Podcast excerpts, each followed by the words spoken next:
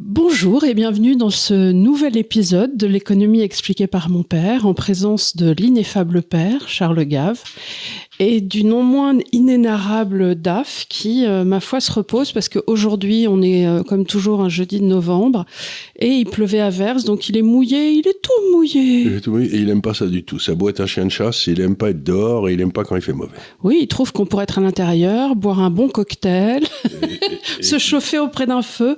Il voit, ça me fait toujours rire quand les gens me disent euh, et alors il chasse. Je dis ouais, enfin les coussins en soie, hein, surtout parce que Exactement. Ça, il trouve, il trouve quand je le sors sous la pluie que bon. Euh, c'est bien pour nous faire plaisir. C'est vraiment parce qu'on insiste, hein, parce que pour lui, il serait tout à fait d'accord de faire pipi à l'intérieur.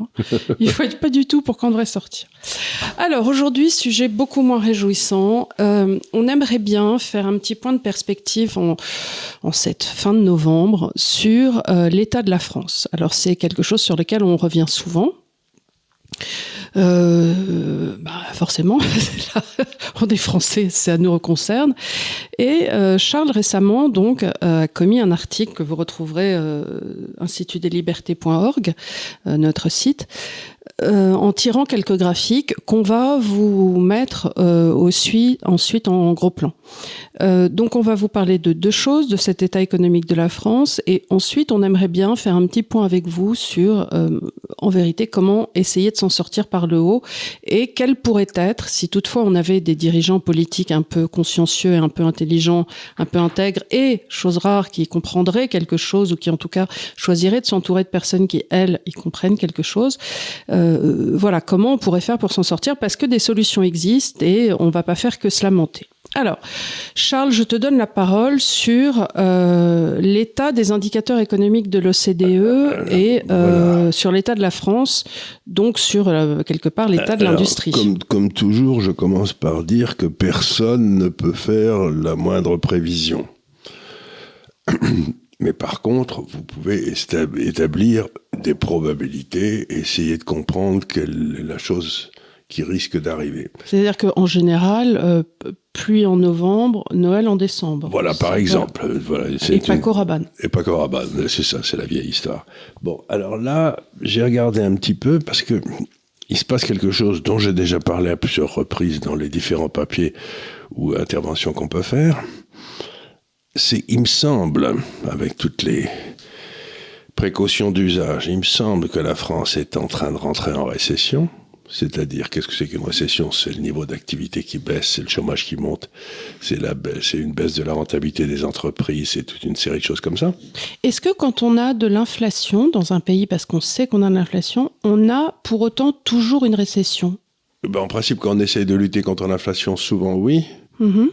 euh, parce qu'il faut monter les taux, donc il y a toute une série de gens qui profitent des taux bas qui se mettent à sauter.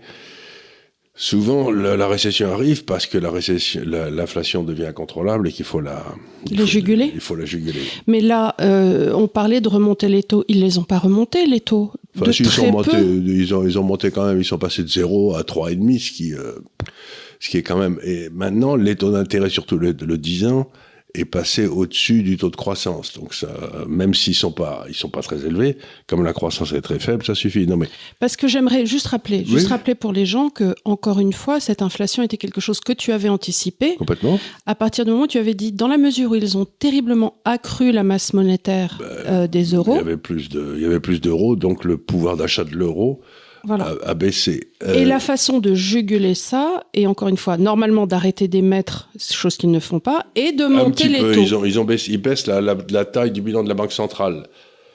Euh, se contracte en ce moment, ça veut dire qu'il y a moins d'argent dans le système, ce qui en même temps fait naturellement monter les taux d'intérêt, puisqu'il y a moins d'argent, le prix de l'argent augmente. Donc il y a un certain nombre de mesures, mais c'est ça qui va déclencher des récessions. C'est ça qui va la déclencher la récession.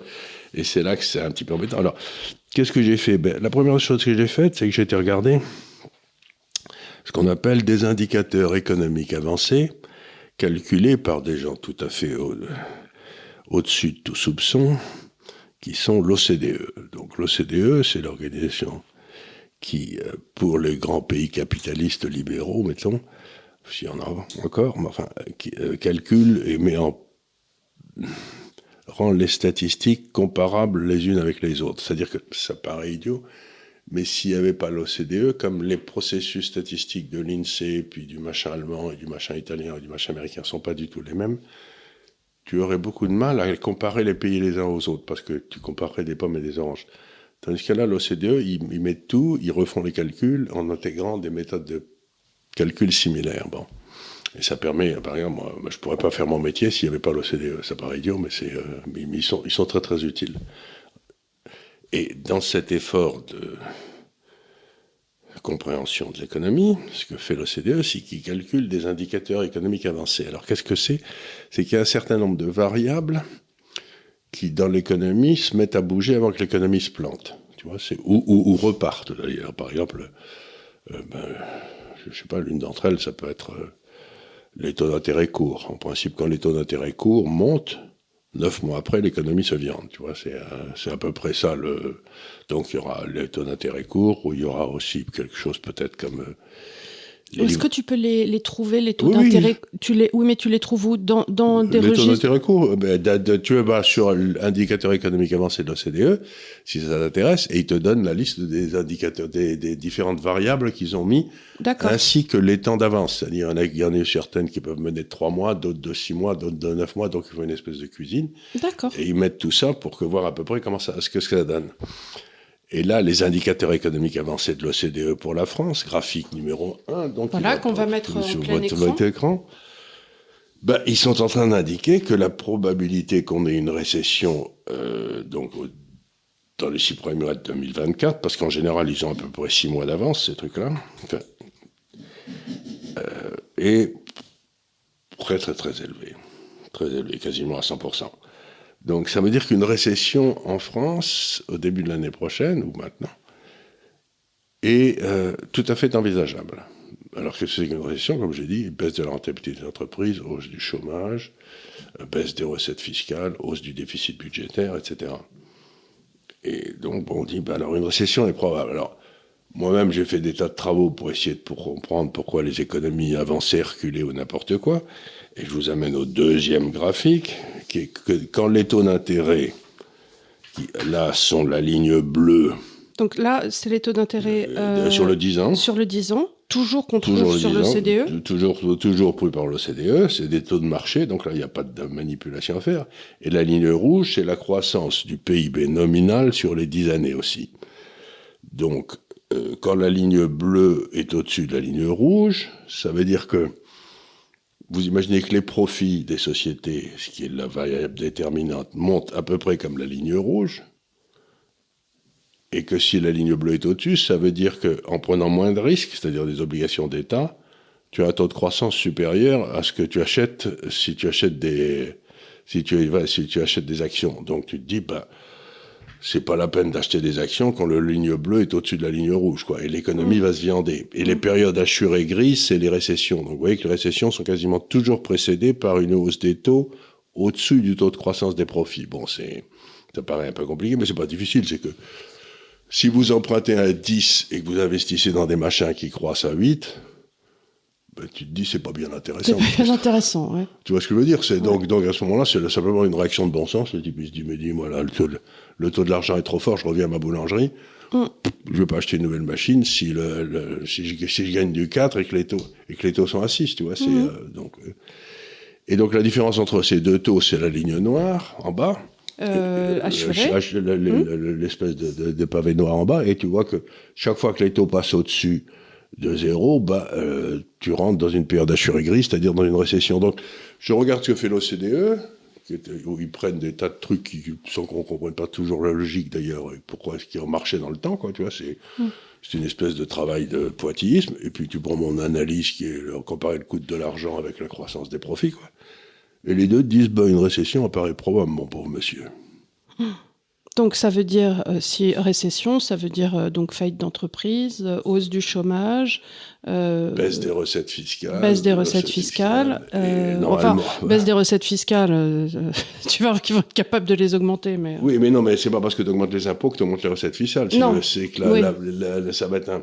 Et alors, du coup, ça m'amène à une remarque que j'ai fait à plusieurs reprises, en particulier dans le dossier que je conseille à chacun de relire s'il avait vraiment qui s'appelle Comment réussir sa désindustrialisation, vous savez, qui est une... Qui est disponible, encore une fois, sur notre site, Institut des C'est-à-dire, c'est parce que ça, ça reprend, dans le fond, pourquoi la France est dans l'état où elle est aujourd'hui en reprenant les 30 dernières années. Mm.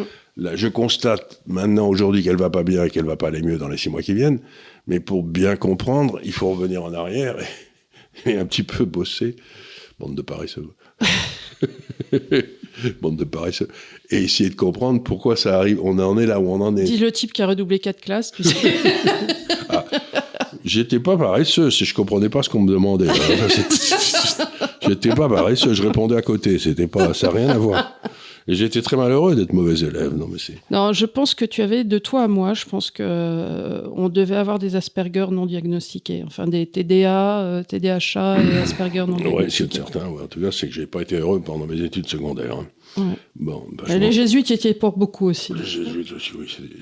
D'ailleurs, maintenant qu'on a un pape jésuite, je sais pourquoi. Oui, tu sais pourquoi tu l'aimes pas, oui. oui, alors dans la, dans, euh, parmi les recettes, euh, si aujourd'hui on te mettait euh, à la tête du pays, on te disait, Monsieur Gave, qu'est-ce que vous pouvez faire pour arrêter cette récession?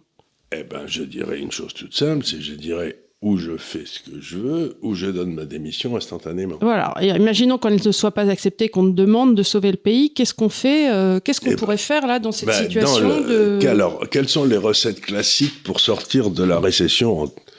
Euh, cours numéro un de l'ENA, tu sais, les, comment ruiner un pays lentement. Quoi. C'est, euh, bah, tu augmentes les dépenses de l'État pour recréer une espèce de demande artificielle qui remplace celle qui est détruite dans le système, tu vois. Donc tu veux... Oui, mais ça c'est les ça c'est les fausses euh, bah oui, mais, ce qui, mais, ça c'est plus possible. Oui, mais ça c'est plus possible. Non, mais je te demande pas ce que vont faire ces crétins. Je non, te non, mais ce moi j'y viendrai ferais. après à ce que je vais faire. Ah je veux oui, dire, ce qui m'intéresse, c'est que depuis 25 ans, chaque fois qu'il y avait une récession qui arrivait, il la voyait arriver, il, faisait, il prenait les mêmes décisions. Ah bah oui, oui, bien sûr. Donc, de droite comme de gauche. De droite comme de gauche, augmentation des dépenses de l'État, baisse des taux d'intérêt, subventions au canard boiteux, enfin tout ce que tu peux Mhm. imaginer. Euh, euh, on va voir l'Europe, on lui demande des On subventions. va voir l'Europe, on va voir des subventions, ce qui est de plus en plus difficile parce que l'Europe n'a plus un rond non plus. Mais Parce qu'il ne leur empêche pas d'enfiler à l'Ukraine. oui, oui, ça c'est vrai ça. Mais euh, et donc, ce qui est d'étonnant, c'est que là, cette fois-ci, tu te dis, aucune de ces recettes de cuisine qu'ils ont, qu'ils essayent de faire depuis, enfin, qu'ils font depuis 45 ans, voir le dossier sur comment réussir sa désindustrialisation,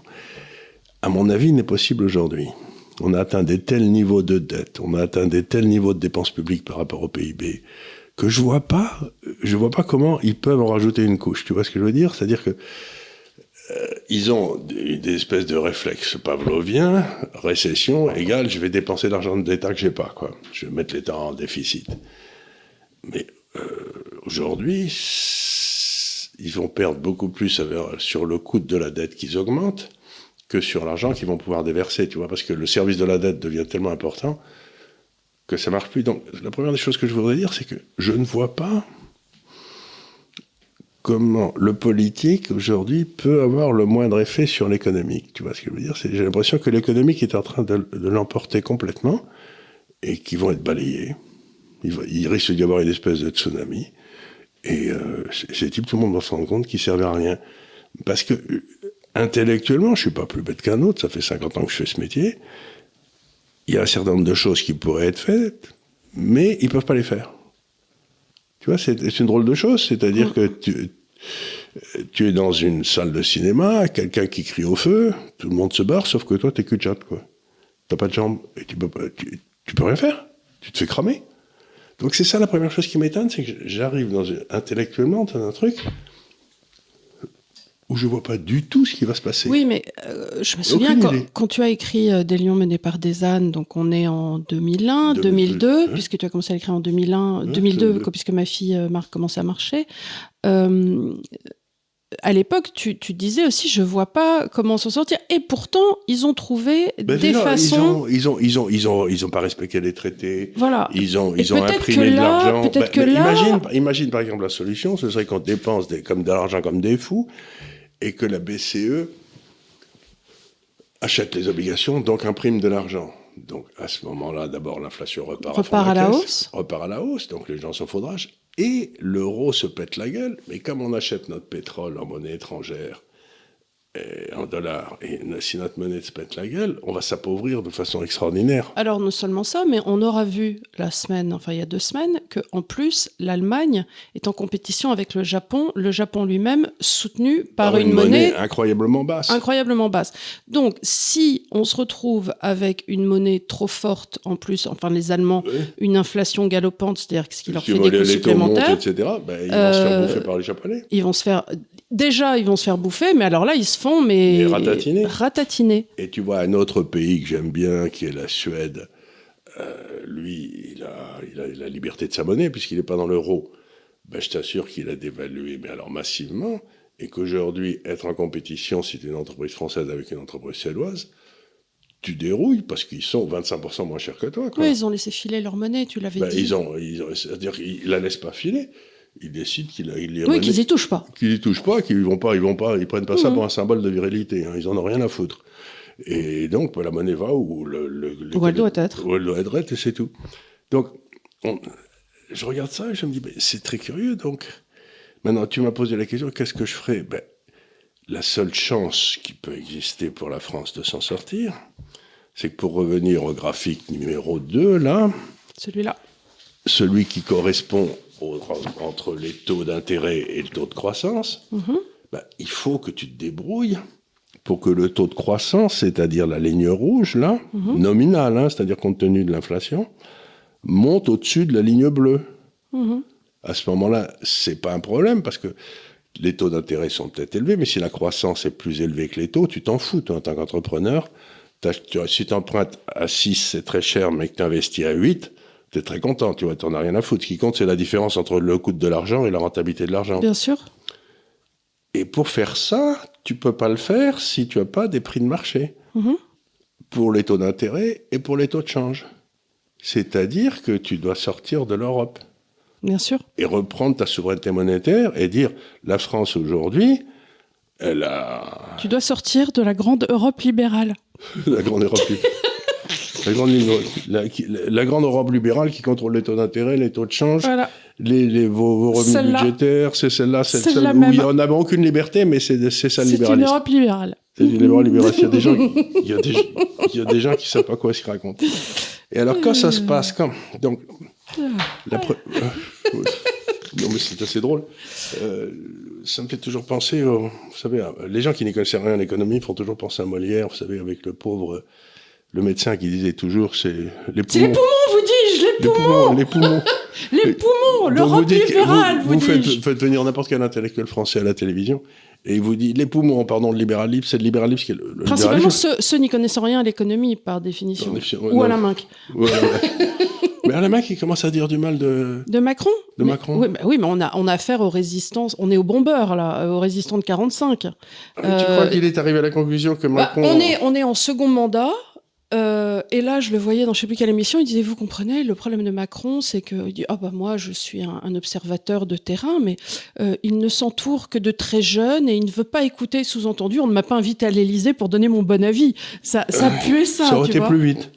On serait tombé beaucoup plus vite. Enfin, donc voilà, c'est ça. Alors, il y a une solution, mais compte tenu des solutions, mais compte tenu de l'environnement institutionnel dans lequel on est, européen, etc., ces solutions ne peuvent pas être appliquées.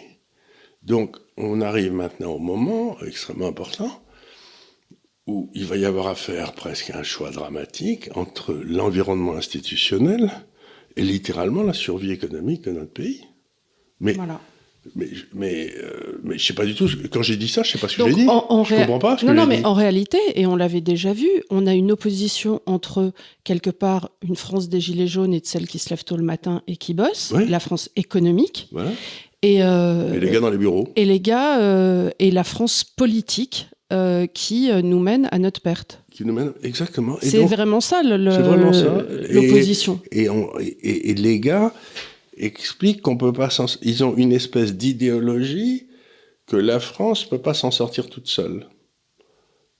Et qu'elle a besoin de l'Europe, qu'elle a besoin de ceci, qu'elle a besoin de cela.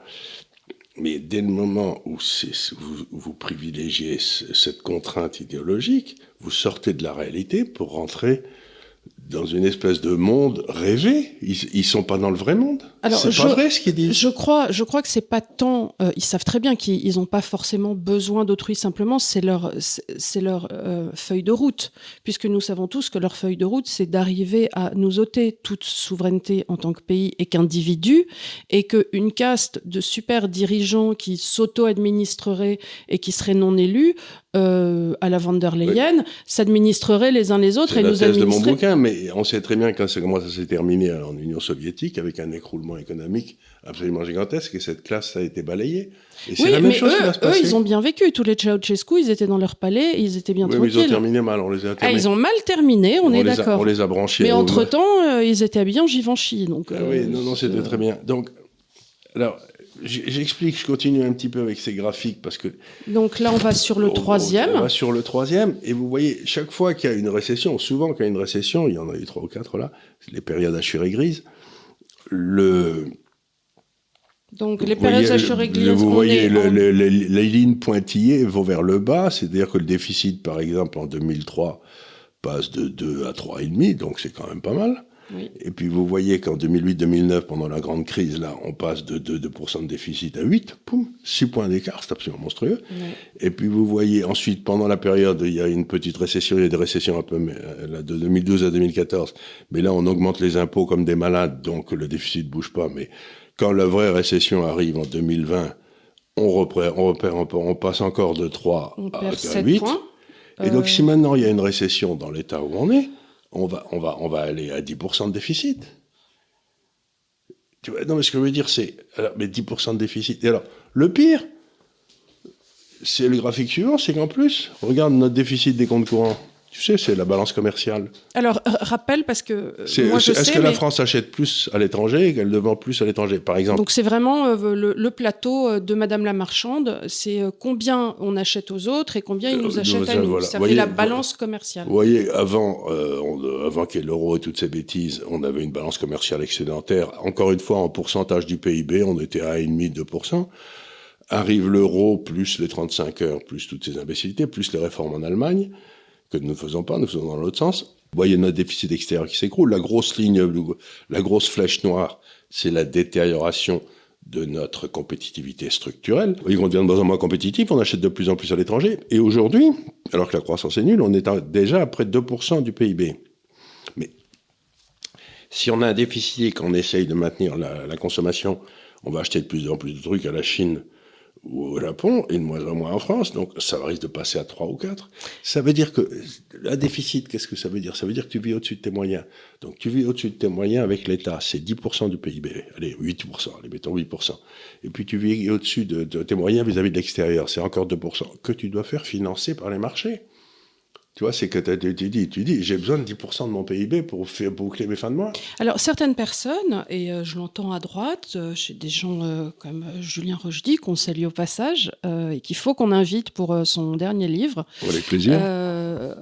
sur, sur Nietzsche, enfin homme et, et sous-homme, enfin bon bref, aparté, dit Ah, mais alors il faut qu'on consomme moins. On consomme trop, il faut moins consommer. Et est-ce que quelque part, moins consommer, euh, évidemment, je te parle pas de pas acheter de chou-fleur, mais de moins acheter euh, de t-shirts Bah, Decathlon. Qu'est-ce que ça veut dire? C'est pas nous qui consommons trop, c'est pas le consommateur, c'est l'État. C'est-à-dire que ce que dit Rochdy, c'est qu'il ben, il faudrait que les dépenses de l'État, qui sont à 58% du PIB, passent à, à, à 40, Alors, comme c'est euh, dans tout pays normal. C'est peut-être ce qu'il dit, mais moi, c'est pas ce que j'ai entendu. Si je l'ai pas compris comme ça, je l'avais plus compris au niveau individuel que nous sommes Bah, dans une tu peux essayer de faire ça, mais ah bon, allez, si tout le monde se met à faire ça, qu'est-ce qui va se passer? Les gens vont acheter, vont se faire des, des poires et des raisins dans leur jardin. Donc la TVA va s'écrouler. Ils achèteront plus de poires et de raisins chez eux. Donc les, les gars qui vendent des poires et des raisins vont fermer. Non, mais ça serait peut-être pas dommage si on achetait moins de Nike et moins d'iPhone. Ce serait pas dommage, mais ça, bien sûr. Mais les Nike et les iPhones, euh, je sais pas si tu as remarqué, il y a des boutiques partout et les gens font la queue devant. Donc c'est- Ouais. tu vas pas, tu vas pas dire aux gens. Mais il est tout à fait exact ce que tu dis, c'est que dans toutes les récessions, en principe, la balance commerciale s'améliore. Hmm. parce que les gens, comme ils ont moins d'argent, ils achètent moins, donc ils achètent moins à l'étranger. Par exemple, les grandes, la récession de 1997-98, tu vois, tu as une récession là, et tu vois la balance commerciale qui explose à la hausse parce que les gens achètent beaucoup moins. Donc, si on a une récession, il est probable qu'ils vont acheter beaucoup moins.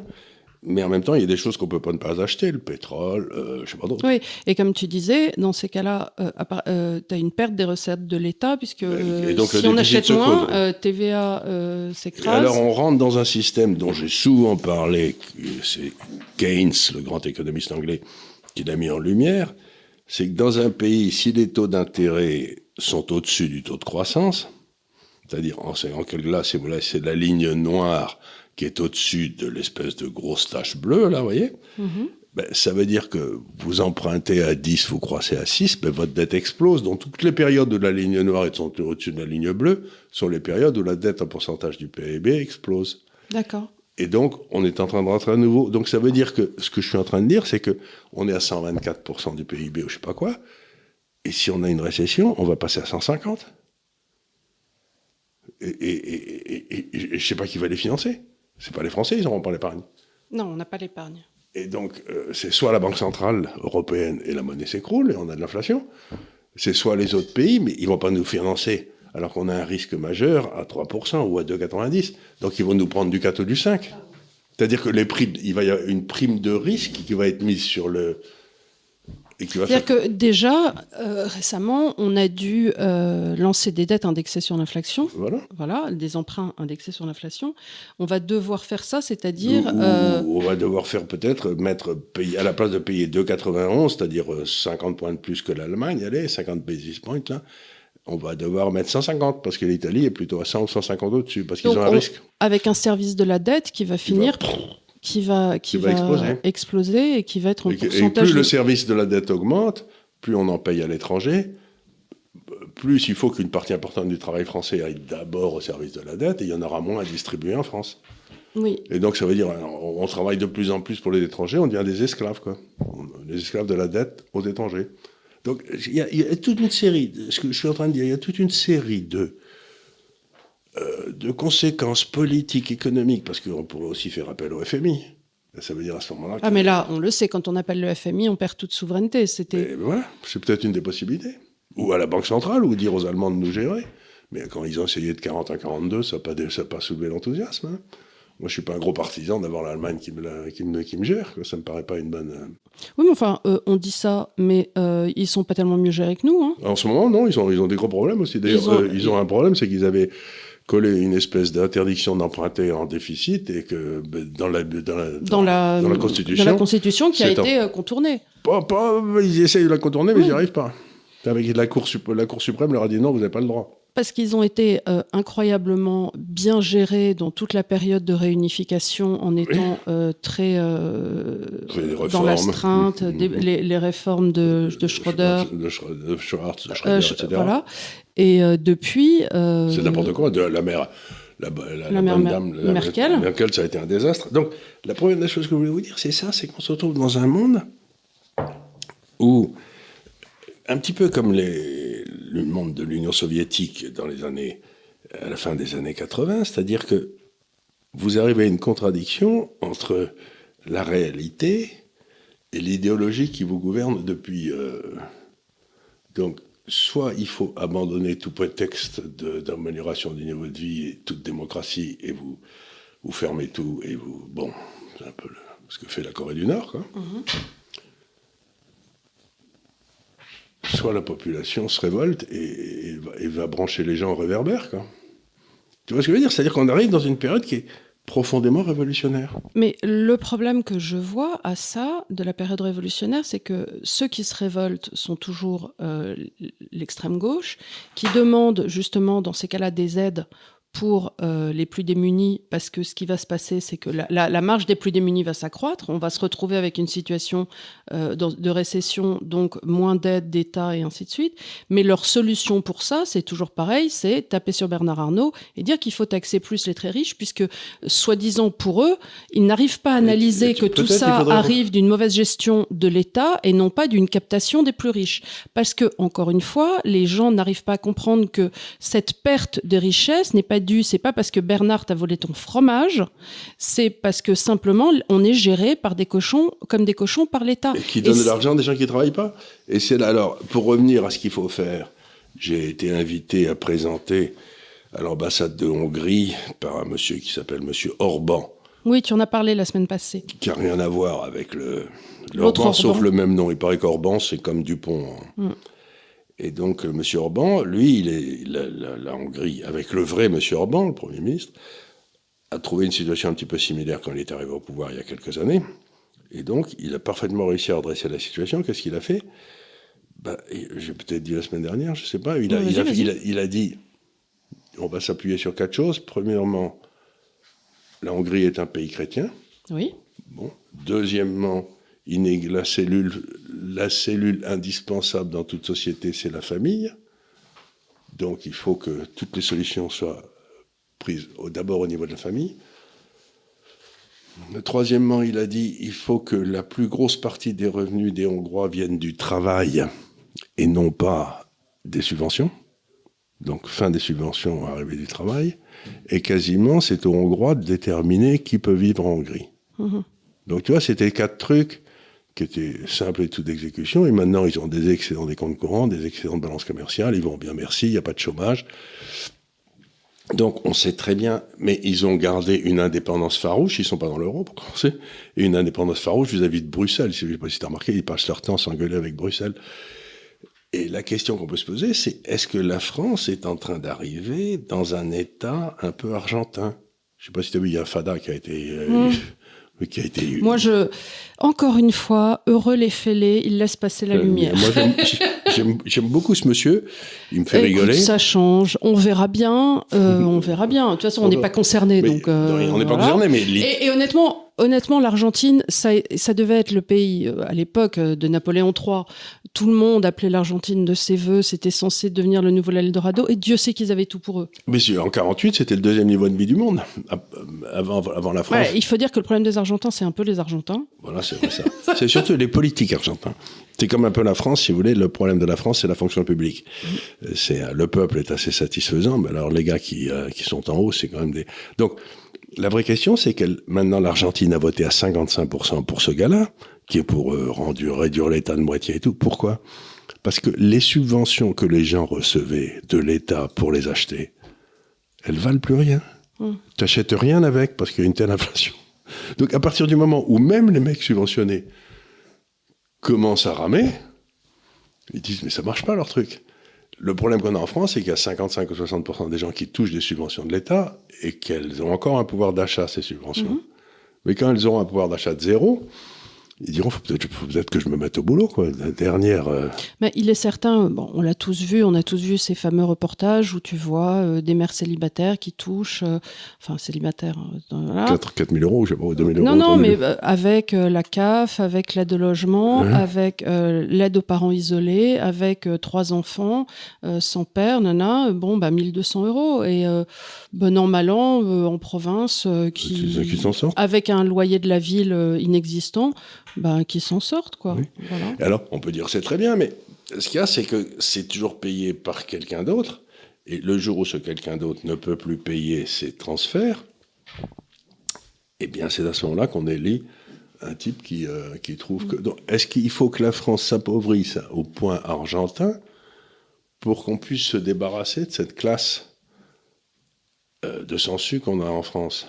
Ben, Je ne sais pas. C'est la vraie question que je me pose. Moi, ce dont j'ai peur, encore une fois, c'est que la France, faisant les mauvaises analyses, aidée par euh, des gens qui pensent que le problème, c'est euh, l'Europe libérale, si tu vois ce que je veux dire, euh, qu'on se retrouve en disant, ah bah oui, bah, la solution, c'est de taxer plus les riches et de euh, taper les entreprises. Donc, on sait que la marge brute d'autofinancement des entreprises est déjà absolument moribonde. On rappelle qu'elle a euh, est passée, elle est passée à 25% du PIB à 21%, tandis qu'au même moment en Suède, elle était montée de 20 à 25%, et que la marge brute d'autofinancement, c'est simplement combien les entreprises gagnent. Hein. C'est la différence entre ce qu'elles ce qu'elles payent et ce qu'elles coûtent. Donc, ça veut dire qu'en France, chaque fois qu'il y avait une crise, on tapait sur les entreprises pour payer.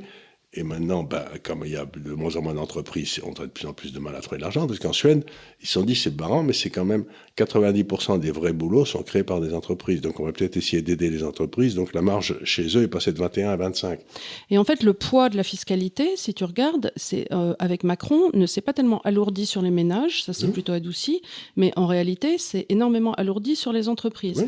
Donc, euh, si on doit attendre un, un sursaut, et effectivement, puisque là, on va avoir une, une, hausse du chômage amenée par cette récession, les seuls susceptibles de nous faire sortir de cette, de cette nasse, c'est l'entrepreneur. Or, déjà, on sait qu'on a une part de l'industrie qui a été diminuée aujourd'hui à 9% de notre PIB.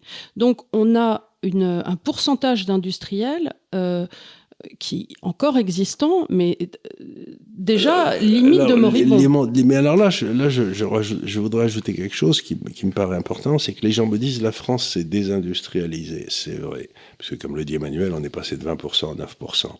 Mais il y a en France des sociétés industrielles extraordinairement efficientes. Oui c'est-à-dire Schneider, c'est-à-dire Air Liquide, Air Liquide comme par hasard. Vous en avez plein. Hein. les gens vont croire que tu es acheté par Air Liquide, tu sais. Ah, j'aimerais bien, tiens. Oui, oui. alors, si vous voulez Air Liquide nous acheter. Nous, Remarque, est... euh, je vois pas pourquoi ils t'achèteraient, tu fais déjà tout le boulot. Je fais déjà tout le boulot. Gratuitement.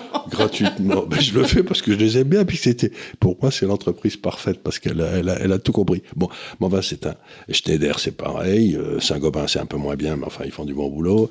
Il y avait, donc vous avez toute une série de très grandes, mais ce que ces entreprises ont compris il y a très longtemps, c'est que c'est très bien de garder des capacités intellectuelles, industrielles, etc., mais que c'est pas la peine d'avoir des usines en France. Donc.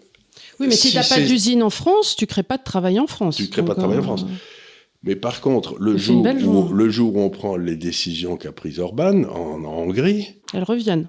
Mais elles reviendront, elles ouvrent des usines à fond la caisse en France. Elles reviendront si tu assures une, une pérennité. juridique suffisante. Parce qu'en France, on est, les champions pour, vas-y, je te fais une loi, qui on revient dessus. C'est pour ça qu'il faut. Ils font une sorte de moratoire. Je, ne sais pas, j'étais avec euh, ce bon Hervé Juvin il y a quelques jours qui me disait qu'il faisait une loi en France ou en Europe par semaine. C'est-à-dire que une, section parlementaire, une session parlementaire, ça dure 20. C'est-à-dire que chaque année, il y a entre 20 et 30 lois de plus qui s'additionnent au stock de lois. Et il me disait, mais personne n'y comprend plus rien. C'est complètement effrayant. Elles sont mal rédigées, elles sont mal écrites, personne ne comprend rien. Donc, ce qu'il faut, On ne sait pas si elles existent déjà, on ne voit pas comment elles sont. Elles, elles, peuvent être en contradiction. Voilà. Elles peuvent être, ce que disait ce brave Milton Friedman, hop, puis voilà. Euh, puisque j'ai déjà parlé liquide, je peux parler de Milton Friedman. Ben, lui, il disait l'honneur, la réputation et la, prospérité d'un individu n'étant rien certain tant que le Congrès des États-Unis est en session. Hmm. C'est-à-dire qu'il disait, dès qu'ils sont retournés dans leur circonscription, on est tranquille, mais quand ils sont tous ensemble, ils vont nous faire des trucs, on va être ruinés, on va être déshonorés, on va se retrouver. Et c'est tellement vrai. Vous, vous avez envie de vous dire, mais vous ne pouvez pas vous arrêter un peu moi, quand je vais à Bercy, ce qui m'est arrivé plusieurs fois, je vois tous ces bureaux fermés avec des gens les portes fermées comme ça, mais il y en a des kilomètres. Il y a le bâtiment Colbert, il y a le bâtiment Vauban, ou je sais pas quoi. Des, des bars Tu te dis, mais ils font quoi toute la journée Mais ils font quoi toute la journée? Ils, doivent faire des trucs qui vont m'emmerder, c'est sûr. Je vois pas à quoi ils peuvent penser d'autre. C'est comme quand tu vas chez euh, le, building rond là, de, France, de France euh, Culture, euh, la maison de la radio. La maison de la radio. Tu te dis, mais ils font quoi là France Inter, France Interminable. Ok, d'accord. Il y en a qui, ok, ils organisent quelquefois des concerts et ça. Tu dis, mais vous êtes combien de bureaux pour faire ça? Alors, il paraît qu'il y a là, euh, dans le, le, Rond, il y a l'allée des Mélèzes. C'est-à-dire l'allée des Mélèzes, c'est tous les anciens dirigeants. Tu sais que on va pas leur faire de la peine, donc ils ont toujours une voiture, un chauffeur. Bah oui, c'est le minimum quand même. Le minimum. Donc il y a l'allée des Mélèzes où les gars. Euh, ben, ils, arrivent ils viennent payer quand il pleut dehors. Quoi. Voilà, ils, ils, ils continuent de payer. Hein. Voilà, ils ouvrent le monde. Et voilà, ils, ils ouvrent le monde et euh, ils vont voir si. Euh, ils demandent à leur secrétaire d'imprimer leurs emails. C'est tout à fait ça. Vous me ferez un paraffeur, mon petit. Vous ferez un paraffeur. et donc, on se retrouve dans ce monde absolument extraordinaire. Donc, moi, je suis très intéressé par ce qui se passe en Argentine parce que c'est la première fois qu'ils sont un vrai candidat de rupture. Un type qui dit ça va pas du tout, on va fermer la banque centrale, on va fermer la moitié des ministères. Ouais, le ministère de la Culture, Le ministère euh, de la Culture, du, droit, du droit de l'eau mouillée tiède. Euh, du- C'est pour ça le premier que je fermerai en France, c'est le ministère de la Culture. Ah, mais ça mon me ferait un plaisir. Ouais. Tous ces gars-là, euh, je supprimais toutes les subventions aux journaux, Oui, toutes les subventions. Alors on fait un travail ici qui sortira peut-être un jour. C'est qu'on on est en train de faire une espèce de règle de numérotation, vous savez, de, de recensement de toutes les hautes autorités, grands conseils, euh, tout ça qui existe en France. De la grande plume et de l'ordre de, la jarretière, oui. Mais ben non, mais qui sont subventionnés, c'est-à-dire Oui, bien sûr, mais bien sûr. qui- mais qui touchent des subventions. Il y a par exemple une, un machin où il y a attends, euh, 300 personnes qui travaillent, qui est pour les relations entre le Parlement et le pouvoir politique. Mais Attends, bouge pas. euh, tu vois, qui, qui, qui, euh, c'est l'ENIAL qui s'en occupe. Et ça coûte, euh, je sais plus combien, 30 millions par an, j'en sais rien. Tu te dis, mais attendez une seconde, 300 personnes qui travaillent pour les relations entre le Parlement et le pouvoir politique. Mais qu'est-ce qu'ils foutent? Qu'est-ce Mais il y en a des centaines. Des hautes, des hautes autorités à l'économie, des hautes autorités auprès du, du Premier ministre sur euh, le sexe des anges, j'en sais rien, mais tu en as des centaines. Et tu te dis là-dedans, à chaque fois, il y a des faux boulots avec des secrétaires, des voitures, et des gars qui ont. Et c'est comme ça qu'un un gars, celui qui s'occupait des retraites, s'était retrouvé avec 12 retraites. Mais c'est pour ça que quand on, ils sont tombés sur Chiappa, non pas que je la défende absolument pas, mais elle n'a rien fait que d'autres ne fassent, mais de façon exponentielle avec trois zéros Elle a dû, plus. dû fâcher quelqu'un, ça là. Non, non, mais bon, si elle commençait à énerver tout le monde, et puis c'est saillie, ces trucs dans Playboy, et puis Oui. voilà. Donc on a dit, on va se servir de ça, et ils ont dit, voilà, les fonds Chiappa. Mais ils font tout ça, enfin. mais ça. euh, Et alors, c'est pour ça qu'elle n'avait pas vu le problème. oui. Il dit, Donc, mais comment ça, faut faire des vrais boulots, il faut faire des vraies commissions, mais enfin, on ne m'avait rien dit. C'est comme ce que tu disais, cette fameuse fille, là, quand on a fait tout le mouvement euh, dé- Dénonce ton pote, là, cette actrice qui avait dit Mais alors, vous voulez dire qu'on va devoir apprendre des rôles? Non, c'était, euh, c'était euh, comment elle s'appelle euh, Ah, cette comédienne Blanche Gardin. C'est bon. Alors, j'ai bien compris que euh, on ne pouvait plus coucher avec les réalisateurs, mais vous voulez dire que maintenant il va falloir apprendre les rôles parce que moi ça m'arrange pas. Euh, j'ai, euh, voilà, je, et puis je suis pas bonne, et puis J'ai pas de mémoire. voilà. Non, bon, c'était. euh, voilà, il y avait a une, série de gens qui sont. Donc, ce qu'on essaie dans la Alors oui, il y, a- y y quelque chose d'important, et ça tu le rappelles très souvent, c'est qu'à partir du moment dans un État où euh, les dépenses étatiques passent à au-dessus de 35 à 40% du PIB, Ça coince. c'est toujours pareil, ça entraîne toujours la baisse de la marche brute d'autofinancement des Mais- mais il faut bien que entreprises. quelqu'un paye. Donc, à partir du moment où dans l'État français, on se retrouve avec un pourcentage de l'État, de la croissance de l'État qui est supérieur à 40%, aujourd'hui on est à quoi 47 Euh, de, de- de- de 48 ou j'en sais rien. 48, ipso facto, par l'effet, voilà, le- le- l'entrepreneur ne peut pas subsister. Si l'entrepreneur ne peut pas subsister, chômage. Puisque quel va être son premier réflexe? Soit ne pas embaucher, soit bah, bah, débauché. S'il dépose le bilan, bah, lui, lui aussi se retrouve au chômage. voilà. Et, c'est un, un drôle de truc parce que les gens pensent, par exemple, que si vous embauchez des fonctionnaires, vous avez créé des emplois. Vous avez créé des impôts, vous n'avez pas créé des emplois parce qu'il faut les payer, ces fonctionnaires. Il faudra mettre des impôts sur quelqu'un d'autre après. Donc la réalité, c'est que sur 90% des emplois créés en France sont créés par des entreprises de moins de 10 personnes. Bah, il faudrait bien foutre la paix aux entreprises de moins de 10 personnes. On n'arrête pas de les martyriser. voilà. C'est ça. Tout le c'est déjà suffisamment difficile d'être entrepreneur. C'est-à-dire vous prenez des risques insensés. Si en plus on vous casse les pieds tout le temps, ben, vous finissez par vous décourager. Quoi. Mais c'est ça qui, me tue, c'est que je vois partout des grandes, des petites entreprises fermées et les grosses entreprises prospérer. Parce que le but de cette classe, c'est quand même qu'ils aient une série de grandes entreprises avec lesquelles ils sont copains comme tout. C'est ce que j'appelle le capitalisme de connivence, Qui n'a rien à voir avec le libéralisme et qui est en réalité du vol. euh, du vol. Et euh, c'est ce qui s'est passé, par exemple, euh, dans, la, dans la mainmise sur EDF. Ça n'a pas été une libéralisation des prix, ça n'a rien à voir avec euh, le libéralisme. Ça a été une entreprise prise par des copains où on a favorisé des, des entreprises, De fausses euh, entreprises. des fausses entreprises. qui étaient et des machines à sang qui n'existaient pas. Et ensuite, on a euh, déversé tous les risques sur EDF, qui a dû prendre les pertes et donc euh, sauter en bourse. qui a dû sauter, enfin, je veux dire, c'est quasiment comme s'ils avaient déposé le bilan. Mm. Ils ont été nationalisés. Et donc, c'est un peu la thèse que je défends dans mon bouquin, c'est que vous avez cette espèce de des grandes sociétés monopolistiques qui se mettent dans le même plumard que le gouvernement, que la, fonction publique, et qui veulent pas de concurrence, et donc qui tuent tous les petits entrepreneurs, parce que le petit entrepreneur, c'est quand même celui qui résiste le plus à la tyrannie. Le, grand, le grand gérant d'entreprise, il s'accommode très bien de la tyrannie parce que lui, il est bien traité quand même. Alors, il y a ça. Et puis, quand tu es un gros gérant d'entreprise aussi, euh, tu as possiblement un, capital immobilier que ton entreprise a acquise au fur et à mesure, ce qui te permet, ce qui t'a permis, par les temps qui courent, prenons LVMH, euh, de faire un levier gigantesque. Avec des taux, tu as pu emprunter. Et ça, si tu veux, ça a quand même été le problème, ce qui va m'amener subtilement vers la question d'après que je voulais poser, qui était l'impact des taux euh, dans nos vies à tous. Ben, dans nos vies à tous, ben, le taux, alors le taux, c'est quelque chose que les gens ont du mal à comprendre c'est que c'est une obligation. C'est-à-dire que, par exemple, moi, j'ai créé des entreprises et j'ai toujours essayé de développer mes entreprises à partir des fonds propres. C'est-à-dire du capital que j'avais dedans ou de l'argent que je gagnais. Parce que ça, c'est de l'argent que tu peux dépenser complètement. Mais si tu empruntes de l'argent, d'abord, il va falloir que tu payes, tu sers cet argent. C'est-à-dire que tu auras mmh, mmh. l'écoute de ton entreprise plus le taux d'intérêt qu'il faudra payer. Donc ça, augmente déjà les coûts de ton entreprise. Mais arrive la fin de la période où il faut rembourser. Tu te retrouves avec le remboursement. Et si tu dois rembourser 100 et que, que tu gagnes 5 par an, tu as dépensé dans des machines qui ne sont pas rentables, tu sautes. Donc pour moi, aussi curieux que ça paraisse, le, taux d'intérêt, c'est quand même quelque chose d'extraordinairement dangereux dans une société ou dans un particulier. S'endetter, c'est dans le fond aliéner sa liberté. Quoi. C'est, euh, par exemple, quand j'ai décidé de partir en 80 avec ta mère en Angleterre, j'aurais eu un prêt immobilier, je pouvais pas. Mm-hmm.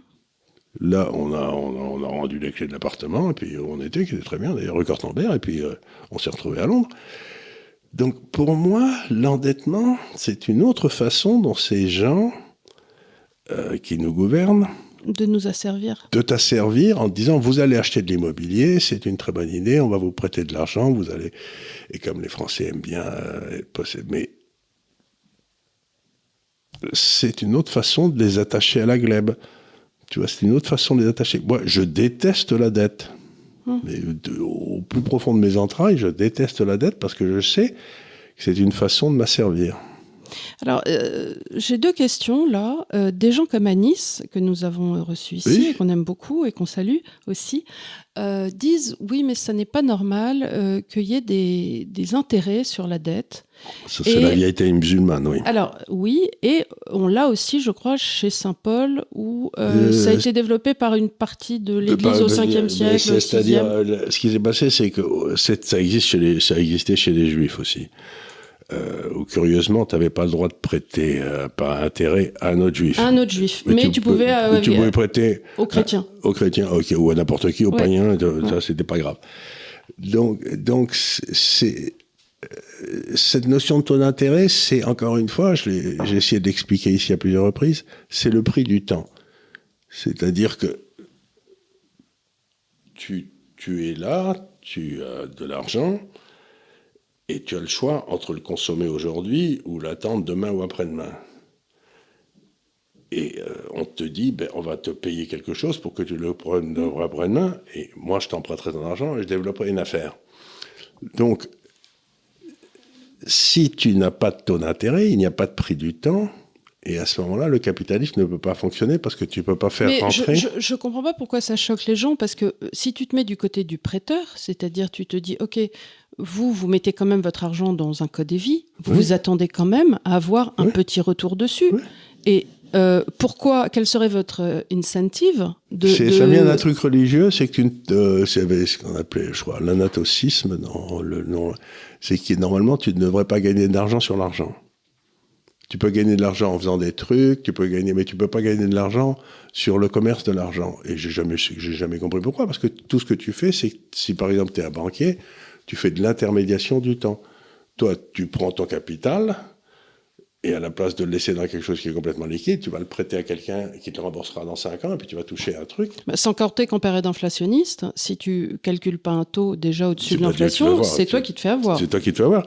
Donc, mais c'est une vieille, c'est une, c'est une très vieille tentation de dire, on n'a pas le droit de gagner de l'argent sur de l'argent. oui, mais dans ces cas-là, tu te retrouves avec plus personne qui prête de l'argent, puisque mais dans tu ces te retrouves avec une société qui ne fait aucun, qui ne peut, ne peut pas intégrer le temps dans le calcul économique, et à ce moment-là, tu n'as aucun développement. C'est les sociétés musulmanes qui n'ont jamais eu aucun développement. Parce que tu peux pas faire rentrer des investissements en infrastructure, tu peux rien faire. Euh, tu vis dans le présent. C'est-à-dire que c'est une espèce de vie dans le présent tu peux pas faire rentrer. Et faire rentrer le temps dans l'économie, mais c'est un peu ce qu'ils ont essayé de faire quand ils ont foutu les taux d'intérêt zéro négatifs il y a quelques, il y a quelques années. C'était les États avaient capturé le temps. Ils voulaient empêcher les gens de calculer le temps. Et euh, dans la même idée, donc d'autres personnes disent oui, mais alors ça n'est pas normal que euh, l'État euh, n'emprunte pas à zéro et tu te retrouves avec cette fameuse loi de 73 qui avait été. mais c'est complètement, complètement idiot parce que quel est le mystère du capitalisme? C'est que tu as des bonnes petites fourmis qui empruntent ici à gauche. Et puis de l'autre côté, tu as des fadas complets qui sont des entrepreneurs qui essayent d'emprunter auprès des capitalistes pour transformer ce qui est une épargne stérile, parce que les, fourmis, elles n'en font rien de leur épargne, elles laissent en des vies ou j'en sais rien elles essaient de, pour le transformer en capital productif qui va permettre à tout le monde d'être plus riche, en centrale nucléaire, en trucs comme ça. Donc, le mystère du capitalisme, c'est comment tu passes d'une épargne stérile à une augmentation du stock de capital pour la population. C'est mhm. par l'intermédiaire de gens qui s'appellent les entrepreneurs qui savent le faire. Mais si tu prends cette épargne stérile et que tu la donnes à un gars comme l'État qui va en faire des dépenses sociales stériles, il n'y a pas d'enrichissement. Donc il faut que l'État emprunte à un prix plus élevé que les autres, pas moins élevé que les autres, parce qu'il faut qu'il soit, c'est celui qui, dans l'histoire, a été le plus grand destructeur d'épargne qui ait jamais existé. Donc le type qui dit ne doit pas emprunter, il doit emprunter à zéro, il est en train de me dire que l'État est capable de gérer l'argent des autres convenablement, qu'il est à la recherche du bien commun. Mais alors à ce moment-là, pourquoi on a 73 milliards de, de, de fraude sur la Sécu? Ils sont incapables de gérer une baraque à frites. Donc il faut, en fait, dans une démocratie normale, l'État devrait constitutionnellement être interdit de déficit. Il ne devrait pas avoir le droit d'emprunter, puisque d'emprunter, c'est lever les impôts sur tes enfants ou tes petits-enfants. Donc pour moi, l'État, je m'en contrefous, mais il ne devrait pas avoir le droit d'emprunter à n'importe quel taux. C'est un peu ce qui se passe en Suisse ou maintenant en Allemagne.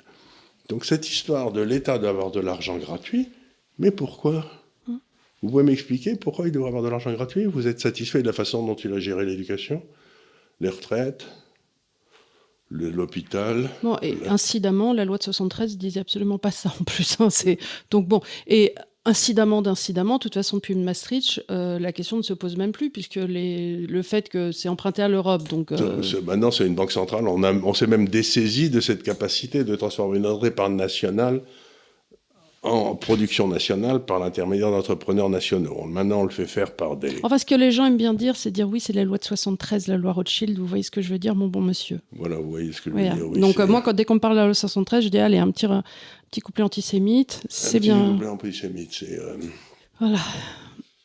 Mais ça, c'est une autre, un truc qui est très fatigant. Vous savez, c'est ce que, toujours ce que je dis, mais c'est. Je, peux, je vais dire une connerie, je peux Non, vas-y.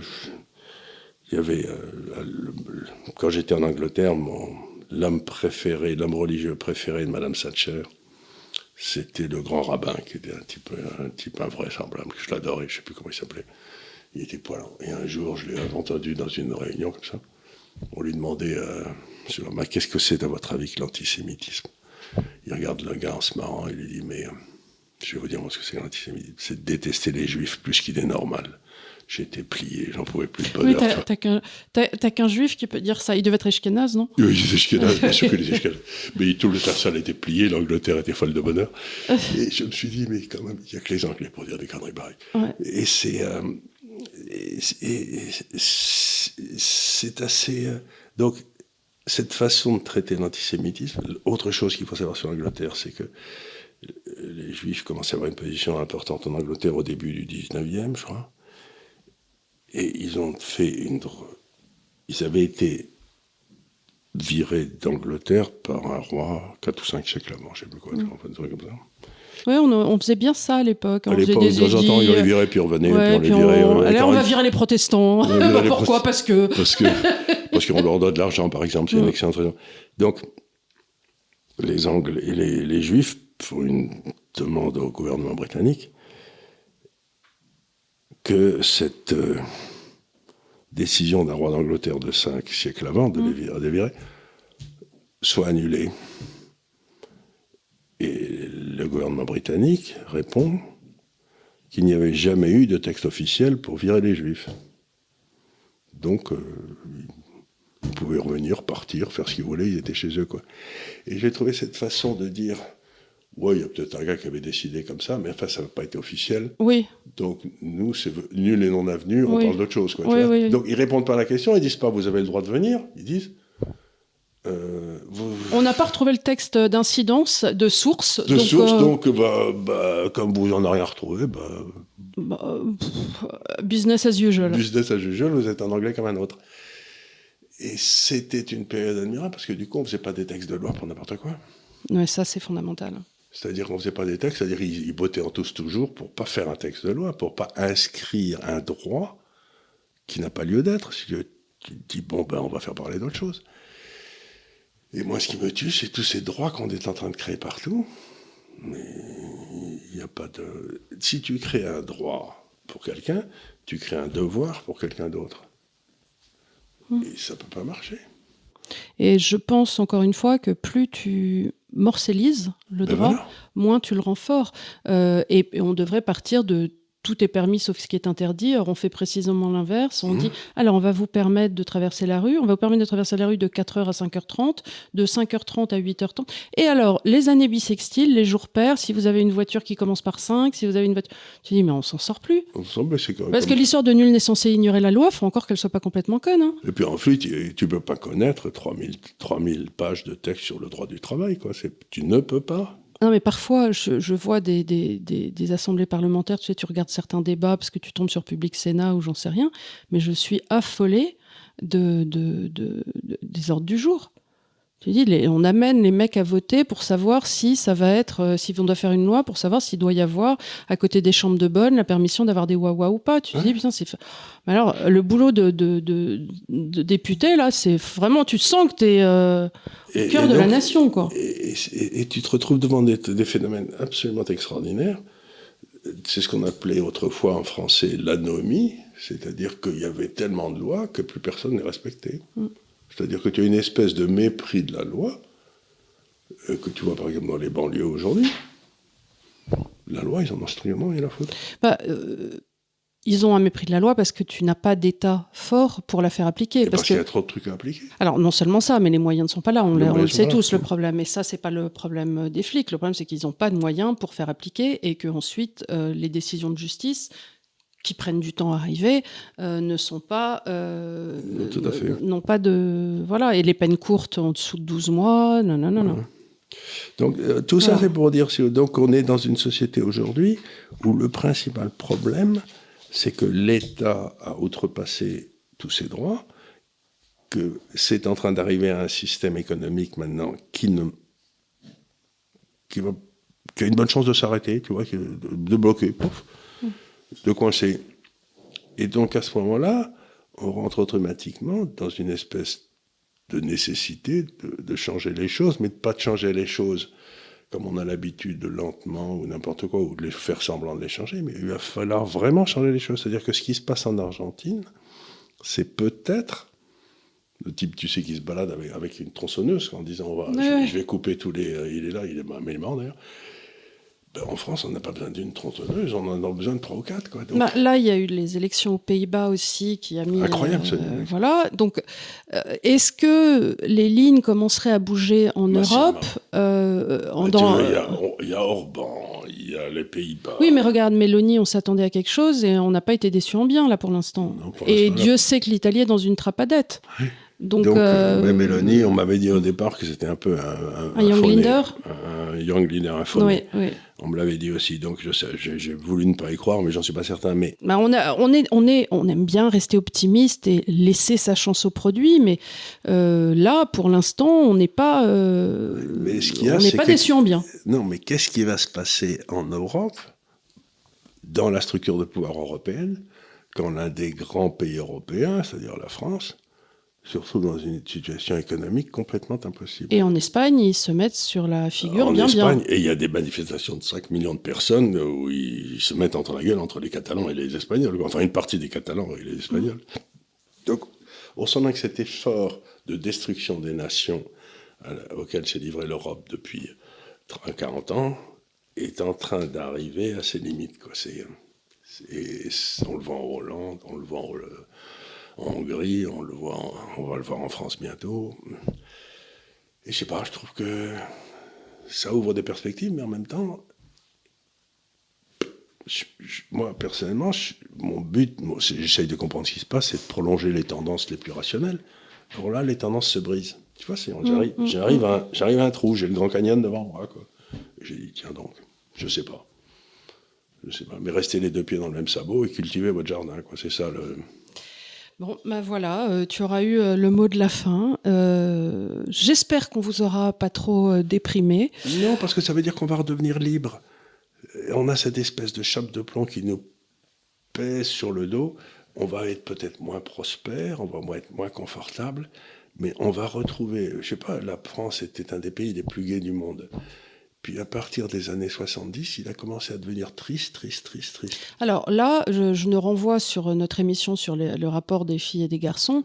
Je pense aussi qu'on était un pays, et ça tu l'as dit souvent, mais je me permets de le redire, où entre hommes et femmes on s'entendait très bien, on était copains, euh, on allait à la petite école ensemble et on avait une véritable amitié. Quand un type te sifflait dans la rue, tu étais contente, t'en faisais pas une montagne, tu ouvrais pas un procès euh, pour...